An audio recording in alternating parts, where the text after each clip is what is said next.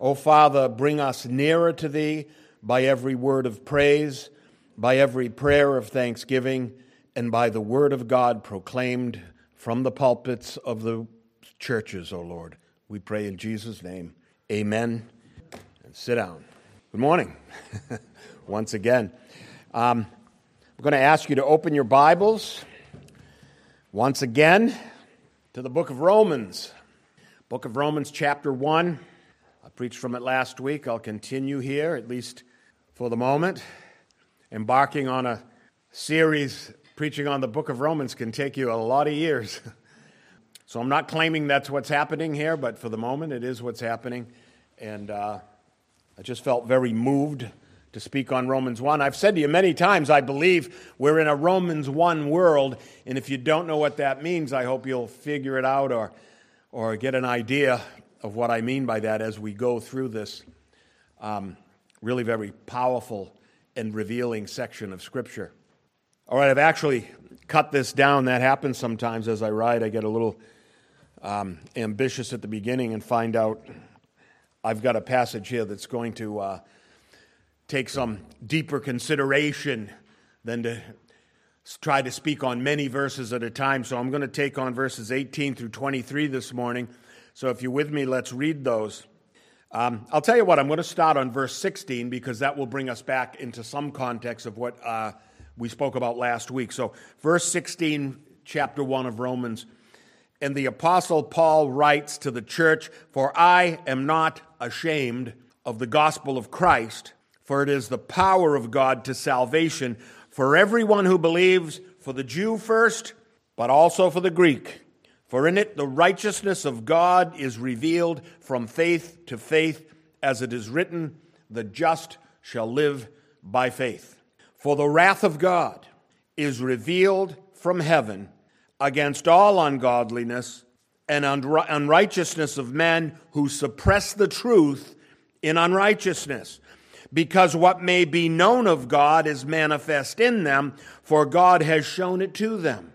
For since the creation of the world, his invisible attributes are clearly seen, being understood by the things that are made, even his eternal power and Godhead, so that they are without excuse. Because although they knew God, they did not glorify him as God nor were thankful, but became futile in their thoughts, and their foolish hearts were darkened. Professing to be wise, they became fools and changed the glory, changed the glory of the incorruptible God into an image made like corruptible man, and birds and four footed animals and creepy, creeping things. Father, in Jesus' name, I pray that by the Holy Spirit you would add your very presence to the proclamation of this, your holy word. Oh, Father, in Jesus' name, be with us here as we look into the deep things of God. Give us revelation afresh this morning. We pray in Jesus' name. Amen. All right, so a, a little word of review this morning. Um, when the, when the apostle writes an epistle, which is a Greek word for letter, to a church, obviously he's not at the church. He's somewhere else writing a letter back. He's heard that things have gone wrong or things uh, needed more enlightenment, and uh, maybe he's correcting some doctrine or correcting some uh, practical things in the church, maybe even rebuking them for blatant immorality in the church. Any number of reasons the apostle might be moved to write an epistle to an existing church. Now, some of the churches Paul founded himself on his very famous missionary journeys, which you read about in the book of Acts. He goes through the various cities. He founded certain churches. Certainly, the church of Philippi, we know he founded. He wrote a letter later called Philippians that he wrote to the people of the church of Philippi. Also, Thessalonica, he founded. And there were other churches that he founded as well. The Roman church, Paul did not found, but it appears, or at least it would seem, that the people that did found it, which were other disciples, were very likely not only Christian disciples, but disciples of Paul. And they went into Rome, and they founded this church or churches. Try to remember, Rome is the biggest city in the ancient world in the first century. Ephesus was perhaps second, also a church that Paul founded. Um, but Rome is very big, a metropolitan city, people from all over the world. And as you know, he says to the Jew first and also for the Greek, for in the Hebrew mind, the world broke up very neatly into two categories. You were Jewish or you were Greek. But you weren't, didn't have to be Greek by ethnicity. You could be uh, Greek by culture because the whole world spoke Greek at this time, thanks to the campaigns of Alexander the Great three centuries before Paul's time, where the Lord really unraveled the curse at Babel by giving everyone the same language. And so the New Testament um, is actually written in Greek, the whole of it, with the exception of some very few parts that it appears were written in Aramaic originally. But um, so we have the world split up to the Jew and the Greek, and Paul has claimed very famously from the prophet Habakkuk that the just shall live by faith. Friends, that is the very phrase that saved Martin Luther. When he came across it, he recognized that it is by faith that we are saved, whether you're Jewish or whether you're not, Gentile or Jew, sons of Abraham or sons of the Greek world at the time. We are saved one way, and that is through faith in Christ. For the just shall live by faith. And then he goes into this section. And it's almost to some degree a strange transition. Um, but what he's doing is he's, he's unfolding to the Christians at Rome the condition of the world into which we live and to which the churches have placed with their great commission to preach the gospel of Christ. And so he begins here in verse 18 where he writes, The wrath of God is revealed from heaven against all ungodliness and unrighteousness of men who suppress the truth in unrighteousness. So, this first verse serves as a summary of this passage, if you will. It declares that the wrath which is the anger of God, is revealed, and it's revealed from above. In other words, everyone has some witness of it. People in the world are recognizing that God is not happy with the world. The wrath of God is revealed against all ungodliness and unrighteousness. And the rest of the passage denotes the distinct ways in which the wrath is to be expressed or revealed among the society of men. Now, the Greek word for wrath is the word orge. That's the word used here. They could have used other words, they used that word for a very specific reason. It's defined as and sometimes translated as anger. And as I point this, I point this out rather so that we may receive the real intent of the passage. It is not specifically about God's judgment upon man. It's not about God's much heralded vengeance upon man for his abominable tendency toward idolatry, although those themes are certainly here in the passage, but God's wrath here is his simmering anger. It's as if God is in heaven simmering over time, watching the sins of men offend him. All right? It's anger that's unleashed over time. That's the emphasis of orge. I'm going to demonstrate that to you from the lexicon. It's over time, even a long, long time.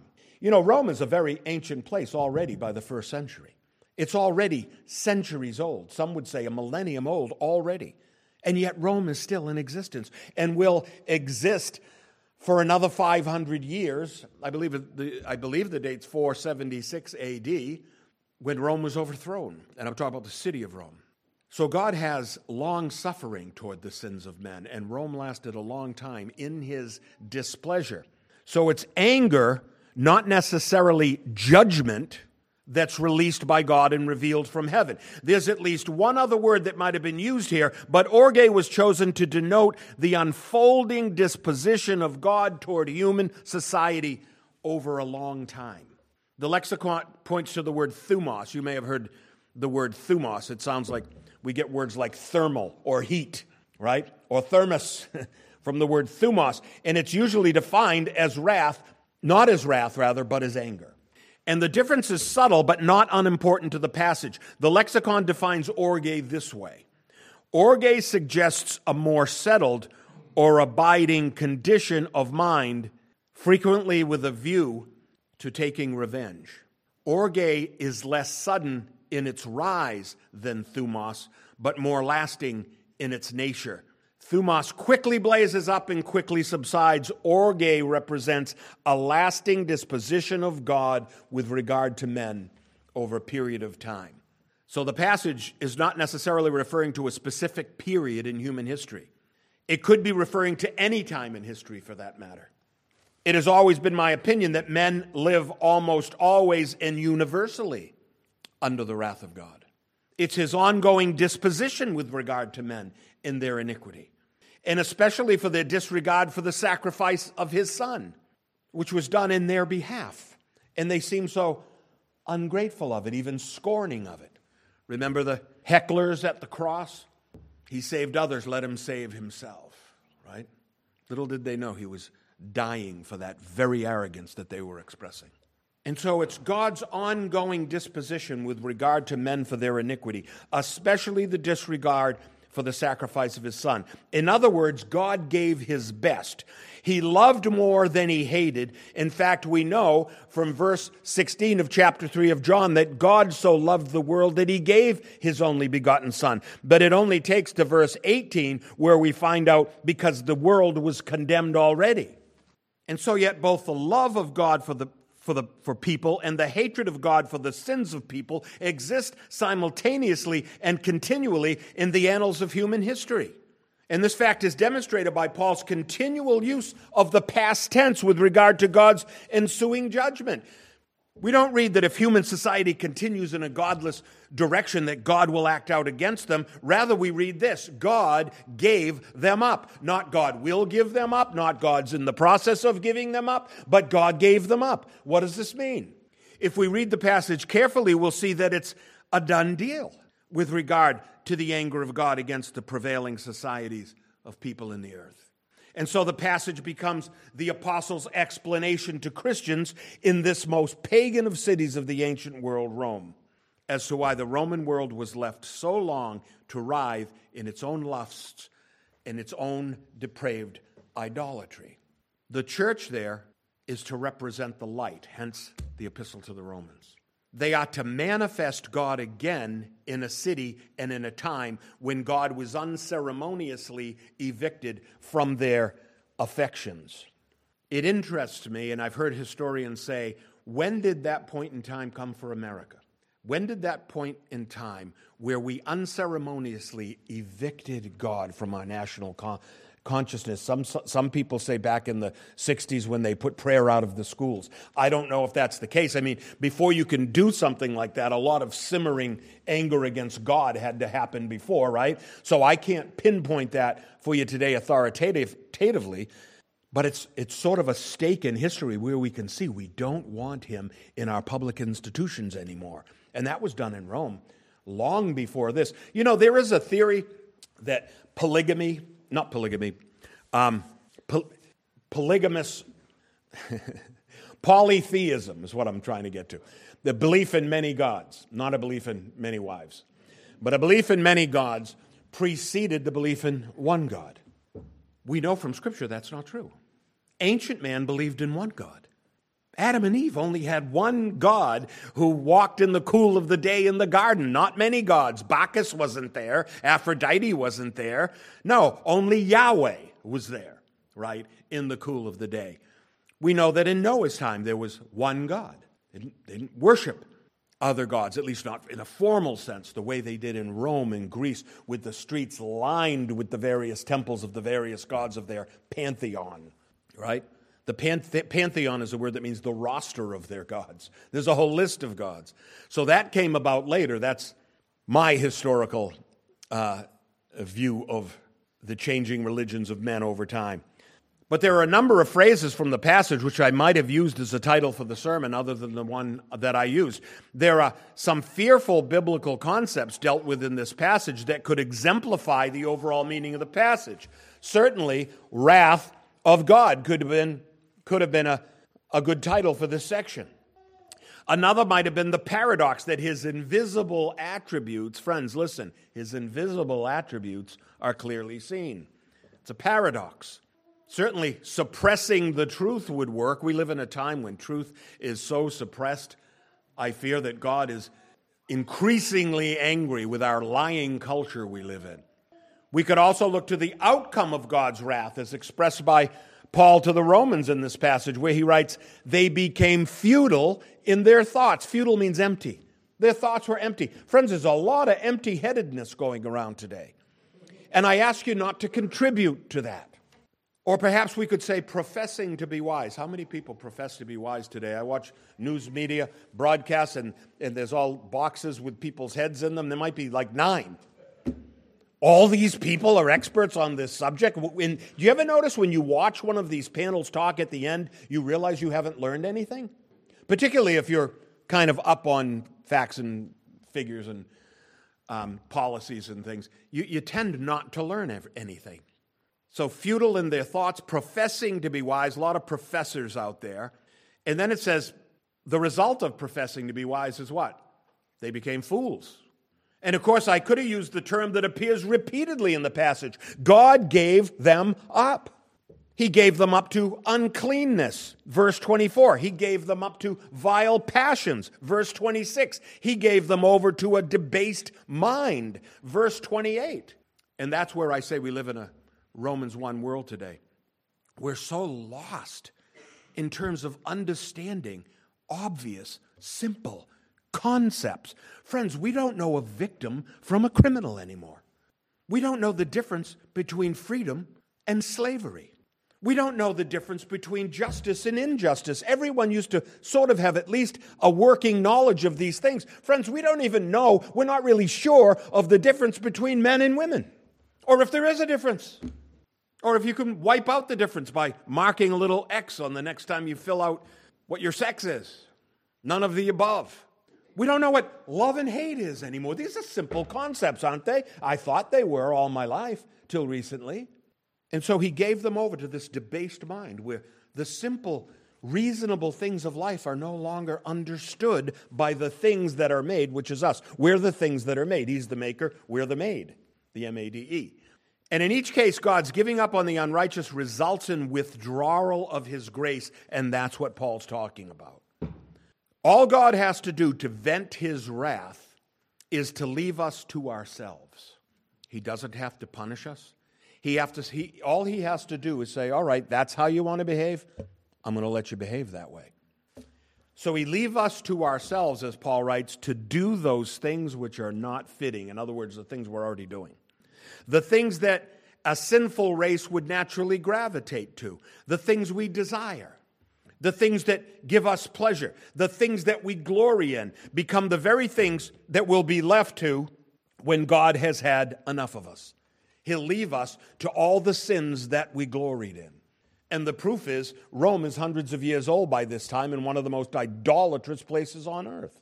Now, there's a couple of Old Testament stories that I think typify this situation. I think it's right because I told you that in this time, in the first century, when Paul was going around preaching the gospel, friends, the scriptures that they refer to are always the Old Testament scriptures. Now, how do we know that? Because the New Testament wasn't written yet.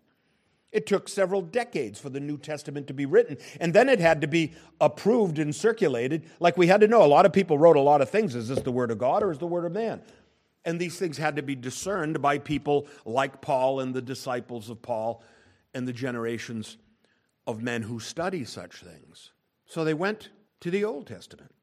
So when you gave an illustration of exactly what he's talking about, you would use an Old Testament story to illustrate that, wouldn't you? And there's a couple of Old Testament stories that I think typify this situation. There was a time during the wilderness years of Israel where God simply departed from the people. Now, I talked about this some years ago. I remember we were still meeting at the high school, and I did my very lengthy series on Exodus. All right? Well, there was a time there that I'd like to go back to in Exodus 33, where God said to the children of Israel, very famously, Go to the land of milk and honey. That means the land of plenty, right? For I will not go up in your midst, lest I consume you on the way. In other words, I'm so mad at you. I'm not taking back the things that I promised. You're going to go, but I'm not going with you anymore. And God left. Friends, remember the Shekinah glory, a fire by night and a cloud by day? It left the people.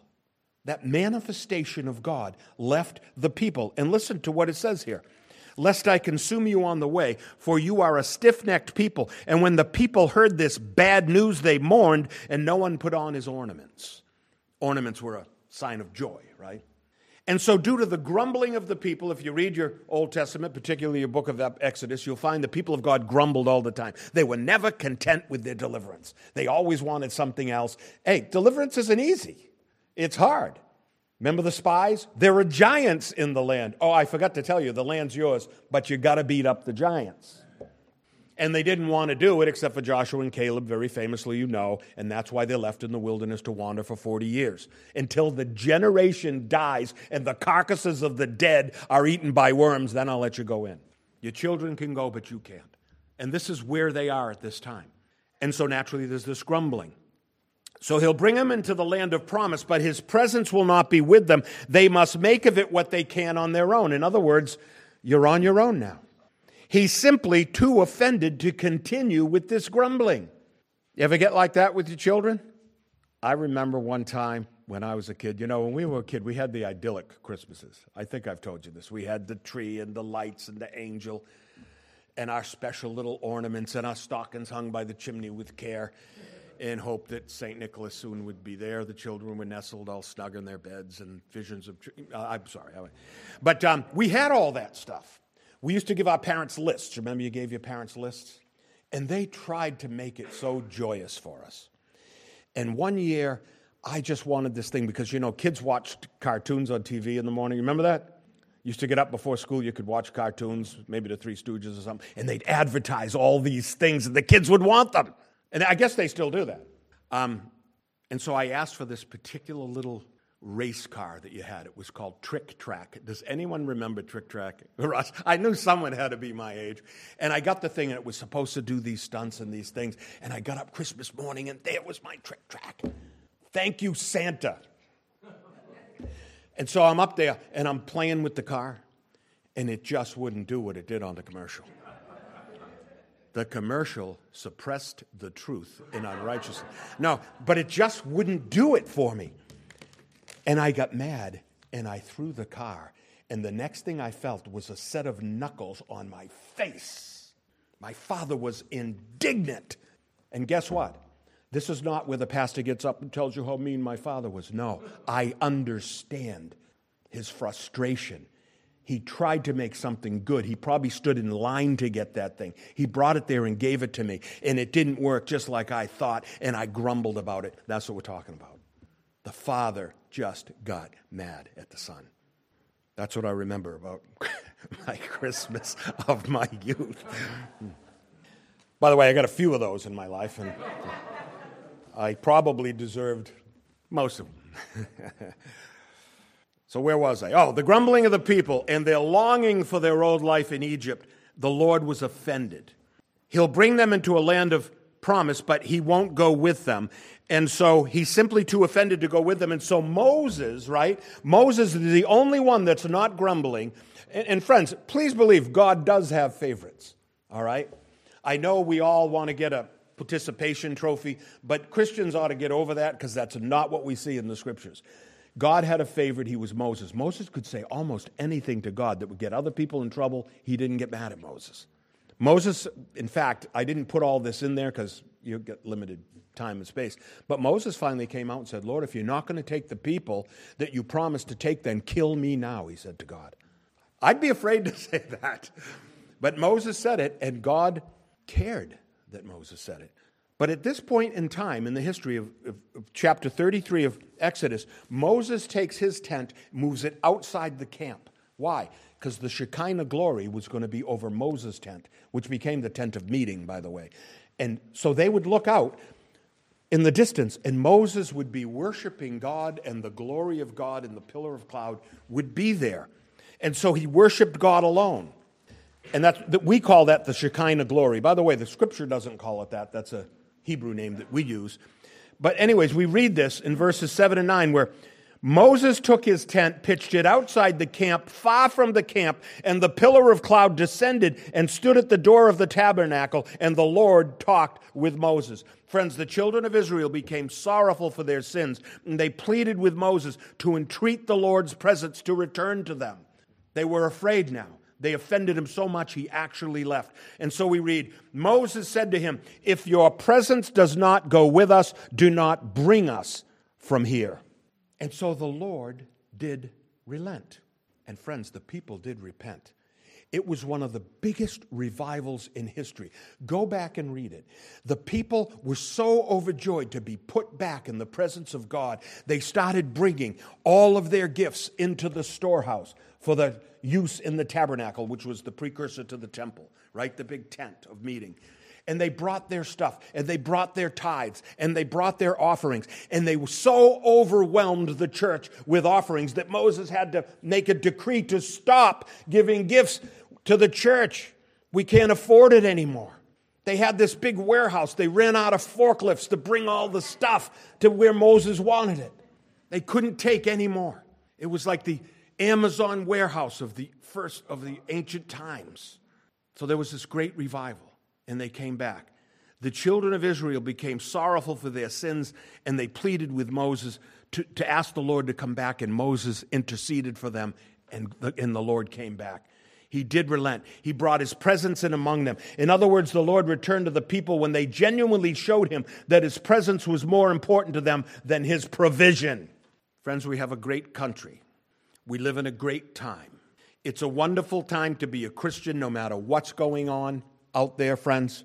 Our land's been blessed with every material blessing conceivable. We complain about a supply chain shortage, and I complain about it too, as I've done.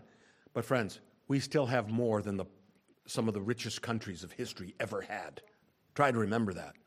And the Lord was, has not taken away from us our obvious and continual departure from godliness. However, if this passage is rightly understood, I think it's safe to say that God received our national message to him that as a society we're more enamored with his material gifts than with his moral intervention. We want his blessings, but we don't want him telling us how to live. That's where they were. We want our freedoms, but not the responsibilities that go with them. It's like a person who receives a precious and valuable gift each year at Christmas time, let's say, from an uncle that he hates. He revels in the uncle's gift, but continues to hate the uncle. He spends his uncle's money, but he's not thankful. So eventually the uncle is offended and stops sending his annual gift. He simply and sadly leaves the scene and leaves the nephew to himself. That's what we see here. We want the gifts, we don't want the giver. Drop them at the door. There's another time in the annals of the kings of Israel. When Israel was, or rather Judah really, was allied with Edom, and they went to war with Moab. And this goes back to the second book of Kings, chapter 3. Israel got the upper hand in this battle. And so the king of Moab was out of strategic options, and he performs a hideous act of desperation to win the battle. He makes a sacrifice to his God. But listen to this when the king of Moab saw that the battle was too fierce for him, he took with him 700 men who drew swords to break through to the king of Edom, but they could not. They couldn't win by military means, so they tried spiritual means. He took his eldest son, who would have reigned in his place, and offered him as a burnt offering upon the wall. So he took his son. It doesn't say what age. He could have been quite young, his eldest son. And he decided that his gods would help him win the war if he sacrificed his son to them. So he burnt his son on a stake and displayed him and hung him over the wall of the city.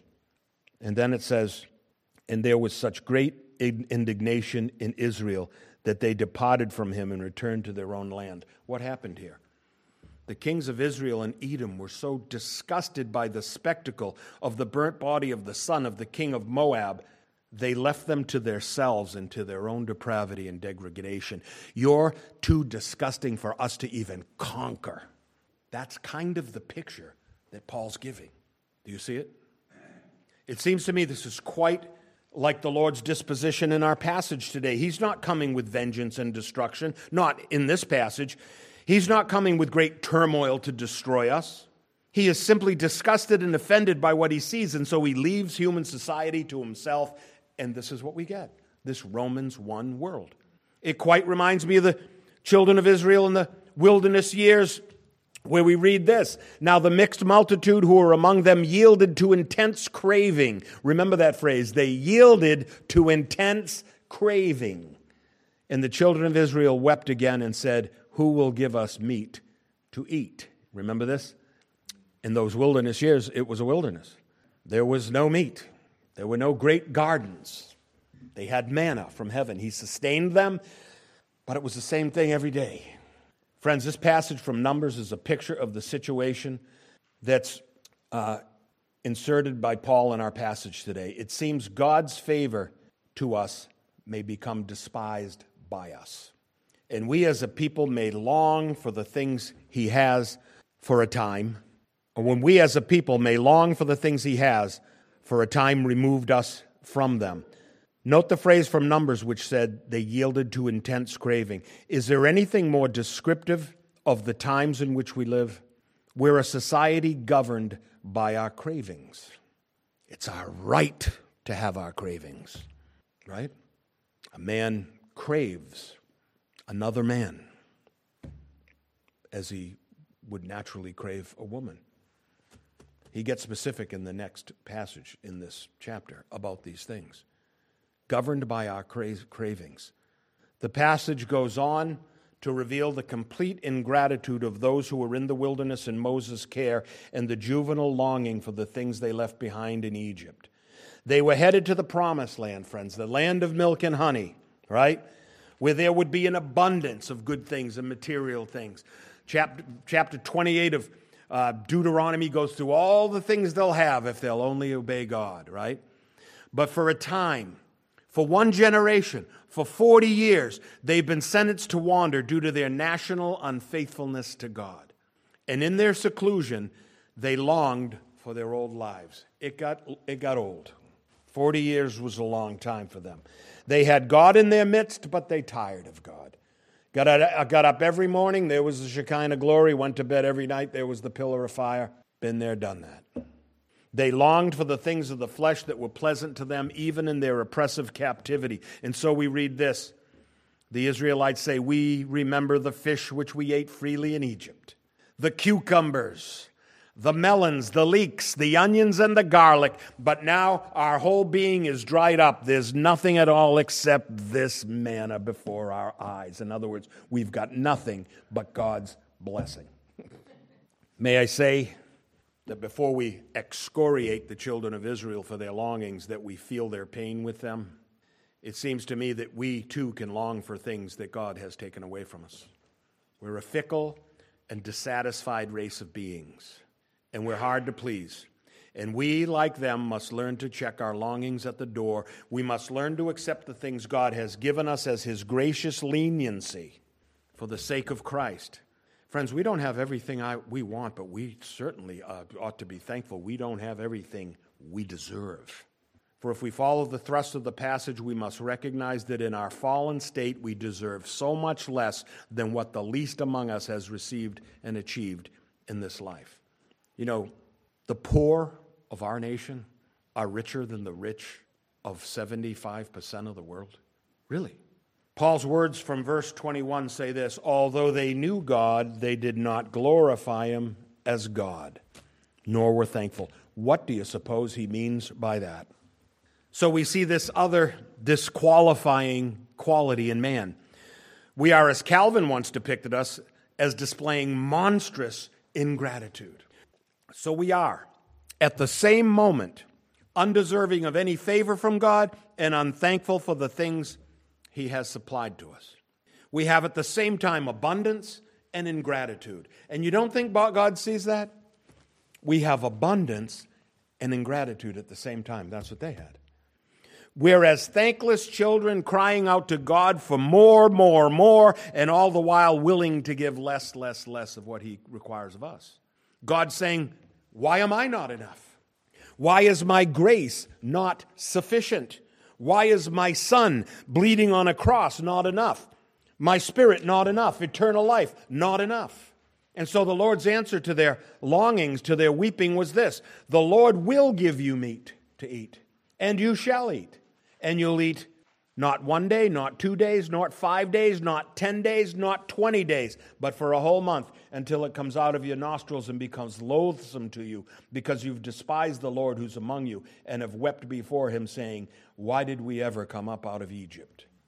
Remember all the trouble God went through to get them out of Egypt? Remember the plagues? Remember the Red Sea? Remember the Egyptians being drowned? Oh, I want to go back. I don't have leeks and onions. Verse 19, because what may be known of God is manifest in them, for God has shown it to them. What is this passage all about? It's about thanklessness. And how do we know that it's about thankfulness? Thanklessness, rather.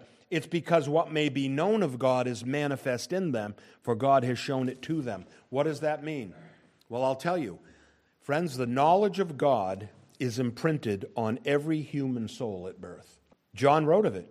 In the Gospel of John, chapter 1, he wrote of Christ, that was the true light which gives light to every man coming into the world. Every man coming into the world has some light of God in him. The apostle saying that most people, though they refuse to acknowledge God in their thoughts or in their affections, are cognizant on some level that God is the author of their every blessing and every happy occasion, not to mention their very existence. I believe most people believe that. In fact, I know they do. Paul said it, and John has said it. Of all the people in the earth, the children of Israel had God in their midst. They had the Shekinah glory to lead them. They had the manna of heaven to feed them, the leadership of Moses to inspire them, the power of God to deliver them, the love of God to fill them, and yet they cried out for leeks and the onions of their pagan oppressors, the very oppressors they cried out to be freed from. They forgot their former longings to be free. We may remember from Exodus chapter 1 the Egyptians made the children of Israel serve with rigor. They made their lives bitter with hard bondage in mortar and brick and all manner of service in the field. And the service in which they made them serve was with rigor. And if all this rigor was not enough, then Pharaoh demanded their children. The king of Egypt spoke to the midwives. Remember that? And he said, When you do the duties of a midwife, for the Hebrew women, and see them on the birth stools. If it is a son, they shall kill him. So he put them to labor day and night, no Sabbath off, right? And then wanted their children too, because they were too multiplied. And God released them from this physical bondage. They cried out to God, it says, and they, he heard them. They were released from tyranny, from oppression. They were released to have their sons born and nurtured not ordered to be slain by a tyrannical despot. And yet they wept and whined and pleaded with the God of their deliverance to go back to all the things they hated about life for the sake of leeks and onions. And I'm quite afraid that the society of our time, even our beloved American society, is of quite the same opinion. I've said it to you many times. We live in a Romans 1 world. Verse 20 For since the creation of the world, his invisible attributes are clearly seen, being understood by the things that are made, even his eternal power and Godhead, so that they are without excuse. You may say, I'm an atheist, but you have no excuse for not knowing God. God did not leave himself unrevealed. And not just the bland revelation that, well, there might be something out there. You ever hear parents say, Oh, I went back to church. I want my children to believe in something. There's a lot of things you can believe in that aren't going to do you much good. Oh, there's something out there. That's what he's talking about. Oh, there must be an initial cause, or there might be an intelligent design, or a, a divine, impersonal force out there. No, the word tells us that God's attributes, though invisible to the eye, are yet clearly seen by the Spirit, clearly felt in our affections, clearly known in our intellects. And how may I be so certain that all men know God? Because Paul said so because all they, although they knew God, they did not glorify him as God, nor were thankful, but became futile in their thoughts, and their foolish hearts were darkened. Friends, I told you many times, atheism is the beginning of insanity. Your foolish heart gets darkened. It's the beginning of it. It's a reliance upon human reason without admitting the source of reason. Friends, reason is a great thing, but it's a gift of God. It's an acceptance of one's own rational existence without an explanation as to how such a complicated thing as human wisdom emerged from the slime of Earth's primordial ooze. In other words, where did human wisdom come from if not from God? The evolutionist says, well, it came out of the primordial ooze where the first creatures were accidentally developed in the earth and evolved into higher forms of life. To believe that you're your own creation is to believe that the circumstances of your birth are in your control. Friends, if that were true, everyone would have been born in America. Why would you want to be born in a poor, ravaged country if, you had the, if you're the author of your own birth? To believe you're your own creation is to believe that the circumstances of your birth were in your control. If we're each the engineer of our own beginning, then why would anyone be born in squalor or poverty or captivity? Such things are not in our control, and there's this nagging little voice in our heads that continues to remind us of these obvious things. And so we're born knowing God, and the sinful rebelliousness of our fallen natures refuse to glorify the God that we know. And don't believe that atheists don't believe in God, friends. They believe in the existence of God. A theist believes in the God who is there, and the atheist does not believe in the God who is there, but he's still there. Your belief doesn't create him or negate him, right? In either case, God is still there. It's quite like this it's quite like not believing that the sky is blue. Your belief does not affect the color of the sky, not by one shade or one hue.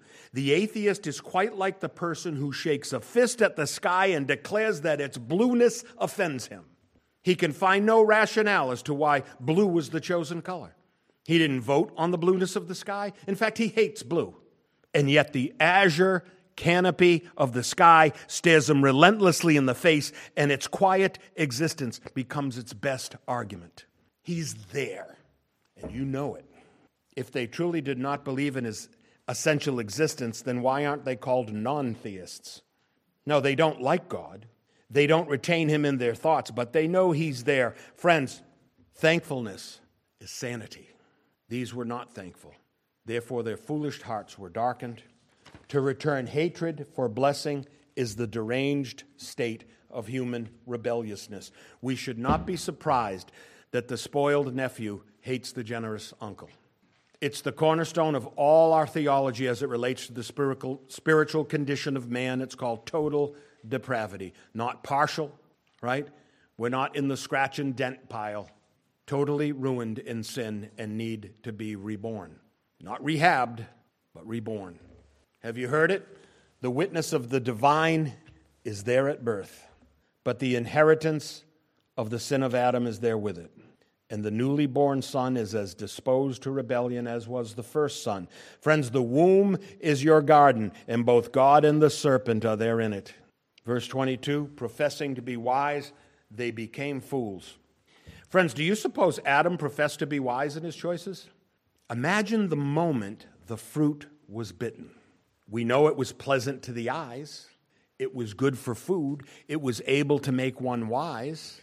And so, for a mere moment, for a fleeting instant, the half truth of the serpent must have been felt, and it must have felt glorious. Imagine the power of forbidden knowledge flooding the mind of the sinner. He ate, he was wise, he had the knowledge of good and evil, the glory of innocence, the power of purity was squandered, and the sinner received his degree. He was finally wise, and with his new wisdom came his new revelation that he chose another God and now he has to choose another garden. This one's mine. Choose a garden of your own making. The rich uncle no longer wanted him in his. We all must wonder for a mere moment the last gasp of a bleeding Savior must have been the smell of victory to the sinners who thought justice had been done. Few people standing by, Satan himself must have gloried when Christ expired on the cross, thought they had won. Sin's always pleasurable, friends, for a season. How about Cain? Was he wise in his own eyes? How about Lot's wife? How about Nimrod or Achan or Saul or Judas? These were also wise, true sophomores, friends. What is sophomore? It means wise fools. So if you're in the 10th grade, I'm sorry. Verse 23 They changed the glory of incorruptible God into an image made like corruptible man, and birds, and four footed animals, and creeping things. Friends, professing to be wise, they became fools and saw Godhead in other things. They saw Godhead in beastly things, in sliming things. They changed the glory. That too is a good title for the sermon. And so it is the title.